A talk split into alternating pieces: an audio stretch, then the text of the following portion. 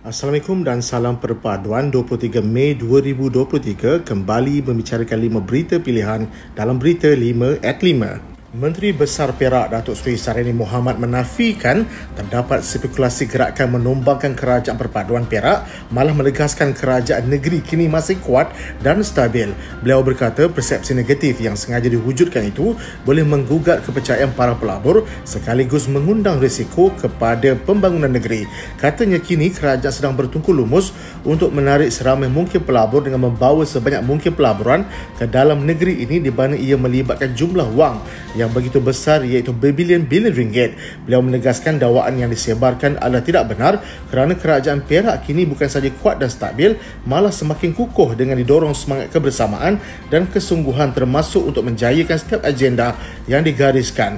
Terdahulu media melaporkan Razman yang juga perusahaan PAS Perak mendakwa beberapa ahli dun kerajaan berjumpa dan menyatakan terdapat kabar angin wujud gerakan untuk menumbangkan kerajaan perpaduan Perak. Pengurusi Barang Perhubungan UMNO Negeri Kedah Datuk Seri Mazli Khalid hari ini menolak andaian yang menyatakan UMNO Kedah telah kehilangan 40% sokongan daripada akar umbi parti itu. Beliau menjelaskan dakwaan tersebut adalah bersifat andaian kerana tiada bukti tepat yang dapat mengukuhkan perkara itu kerana kenyataan berkenaan hanya dibuat oleh sumber dan penganalisan luar yang tidak mengetahui keadaan sebenar parti itu. Beliau mengulas dakwaan seperti itu biasanya akan wujud setiap kali raya di mana pelbagai penganalisa akan muncul dengan angka serta perasusan yang tidak masuk akal bagi beliau adalah andaian-andaian tersebut adalah usaha propaganda parti lain yang cuba mahu mengekalkan dan mempertahankan sukan mereka pada pilihan raya negeri yang akan datang seperti yang diperoleh semasa pilihan umum ke-15 yang lalu. Media melaporkan terdapat sebuah portal melaporkan bahawa seorang pimpin UMNO bagian Kedah mendakwa parti itu sedang berdepan dengan kehancuran dalam PRN yang dijangka berlangsung tidak lama lagi. Strategi komunikasi bukan sahaja perlu berubah, malah perlu disesuaikan dengan perkembangan semasa politik agar ia menepati keperluan sasaran, kata Presiden AMNO Datuk Seri Dr. Ahmad Zaid Hamidi.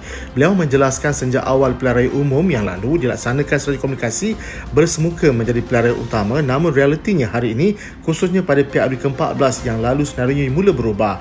Justru beliau menyarankan kepada semua akar umbi agar pendekatan komunikasi baru perlu digunakan sebaiknya dalam usaha memastikan penyampaian yang berkesan kesan serta menyuruh beliau berkata kini komunikasi lisan hanya 13% daripada keseluruhan dan ia bermakna komunikasi tanpa lisan 87% maka dengan itu kaedah atau metod komunikasi wajib berubah di mana setiap komunikasi mesti digitalkan tambahnya bukan sahaja produk BN serta UMNO malah produk lain termasuk produk baru kerajaan perpaduan perlu ditengahkan dalam pasaran politik negara terutamanya menjelang pilihan raya negeri.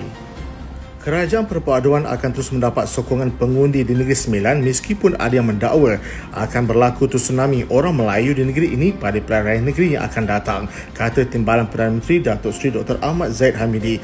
Beliau yang juga Presiden UMNO berkata dalam sistem demokrasi negara ini, semua pihak boleh mengeluarkan pandangan meramu pilihan raya umum lepas memperlihatkan keputusan sebaliknya apabila berlaku pernyatuan antara Pakatan Harapan dan Barisan Nasional selepas itu. Katanya beliau yakin bahawa rakyat Negeri Sembilan perlukan kestabilan dan keutamaan kerajaan kini adalah daripada segi meningkatkan pembangunan ekonomi agar peluang pekerjaan semakin bertambah. Beliau yang juga pengurusi BN berkata, BN akan menampilkan lebih ramai muka baru dan calon muda dalam PRN nanti bagi meremajikan parti selain memberi peluang kepada calon muda seperti di PRN Melaka dan Johor di mana ia trend harapan kepada rakyat.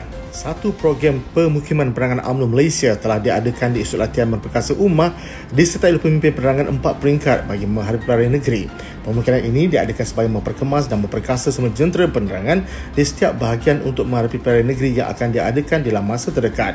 Berbagai diskusi dilaksanakan bagi memberikan pendedahan baru kepada jentera penerangan yang dilakukan kepada parti termasuk memberikan kata-kata semangat kepada para peserta. Presiden UMNO juga Timbalan Perdana Menteri Datuk Seri Dr. Ahmad Zahid Hamid turut menyempurnakan sesi pemukiman dengan amanat bermakna untuk para pejuang penerangan UMNO bagi memperkemas dan mengatur kesiapsiagaan menghadapi pilihan raya negeri. Sekian daripada saya Muhammad Saiful Muhammad Sahak. Jangan lupa temu janji kita Isnin hingga Jumaat jam 5 petang. 5 berita pilihan hanya di Berita 5 at 5. Assalamualaikum dan salam perpaduan.